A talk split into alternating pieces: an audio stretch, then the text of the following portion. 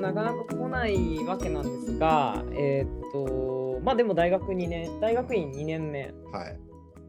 2年目に入りましたね。えーまあ、神戸に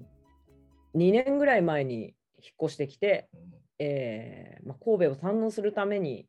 やはりこれは神戸大に入らねばならないということで、はい神戸大に入ったんですよね。そうですね。うん、で正直、受験した時は、なんか2年計画ぐらいの,、ね、あの受かるまでね、回ちょっともうなんか、予備、予備試験だぐらいの感じで受けたら受かっちゃって、受かっちゃって 怒られる。怒られる、怒られる、怒られますよ。まあ始まりまして、去年1年間、まあ結構変えましたね、やっぱ。うんまあ、大学院とはいえ、1年目だとやっぱりそこそこ単位取らなきゃいけないのと、まあ自分が、まあ、特にまあせっかくなんでいろいろ取ってみようっていうのもあって、特に前期はちょっと入れすぎたなってぐらい。ちょっとへばってたね。前期はめちゃくちゃへばってましたうね。んうんで、やっぱり今いる大学院だと、一つの授業で参加者が4人とか5人なんですよ。だから、毎週1人発表してても、まあ、月1とか週に2人発表するような授業だと、もう2週間に1回とか発表回ってくるの。うんなかなかにしんどかったですね。で、それを4コマぐらい取ってたので、結構、大学院っぽいね。大学院って感じだね。ゴールデンウィーク、4月はなんか余裕だなと思ってたんですよ。余裕だなと思ってたんですけど、ゴールデンウィーク明けて発表がどんどん詰まってくると、さすがにでも、ああ、もうなんか履修取り消し期間終わってるし、みたいな感じで、まあでもなんか一応いい成績は、なんか今後のなんか奨学金とか、そうですね。進学とかを考えると生活費のこともありますからねちょっ。と取っときたいなみたいなので結構へばってましたね。で、まあ自分の発表は別になんとかなるんですけど、まあその自分の興味に近い話をするからね。うんまあ準備も、まああるある意味そのなんかわ分かってやってるみたいなところもあるんですけど、ちょっと違う分野の他の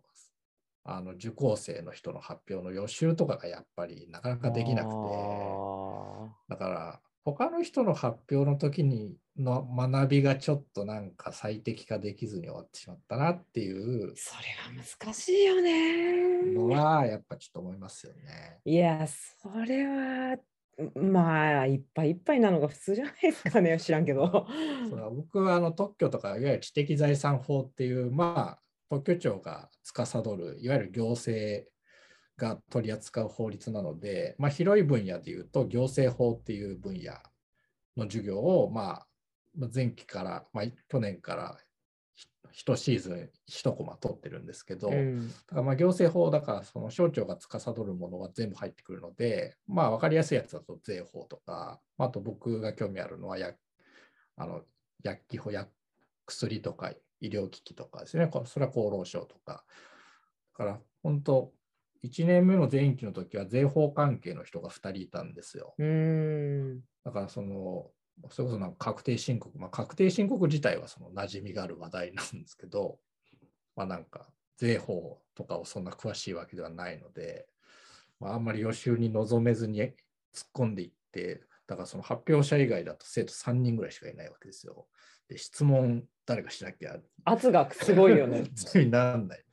で、 Zoom だから4人しか映ってないわけ、画面に。でもなんかもう知らないふりとかできないわけですよ。でも確かに、 Zoom の方が、こう、質問回ってくる感あるよね。いや、回ってくる回ってくる。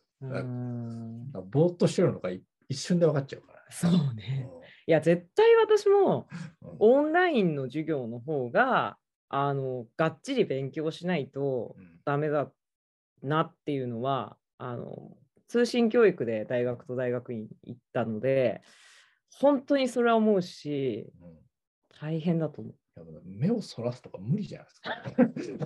何4人で目そらしてんのみたいな なっちゃうから。ででも別に目そらしてもズームあと30分続くよみたいな状態なわけです、他の人たちはもう質問一応終わってて、バツナギに先生が質問とかしてて、その沈黙に30分耐えられるわけないから、頑張る。いや、でも、あのやっぱ学費分は勉強できるんじゃないかな、十分っていう感じがありますね。来年、修士論文書くわけで、はい、今年は本当にちょっとやばい、はい、今年からちょっとね、はい、かなりね。はい。勉強しないとね。そうなんだけど、うん、あの謎の独り立ちデータサイエンティストのあ、そう、なんか、まあ謎のじゃないけど、ね、そうだね。あの、神戸大と阪大がタイアップ的にやっている講座があってまあ、講座名がすごい面白いよね。うん。やばいんですよ。僕だから今年中に独り立ちしないと終了ししないってことでしょ。頑張って。やばいんですよ。やばいね。うん、そのちょっと副専攻みたいな形なので、まあ、その土曜日の集中講義とかが多いんですよね。そのなので、第1回をこの間、ちょうどオンラインで受けたんですけども、なんか、普通に僕が主専主専攻としている知財法のゼミとかより、なんかもう、もうなんか4ヶ月とかでなんか人研究やんなきゃいけないから、圧がすごいそう。ね。そうだからそうですね。この話はもうん。う、あの今日に限らずあのずっと続いていくと思う。ので、またあの小出しで、そうですね、あの講座の紹介とかもぜ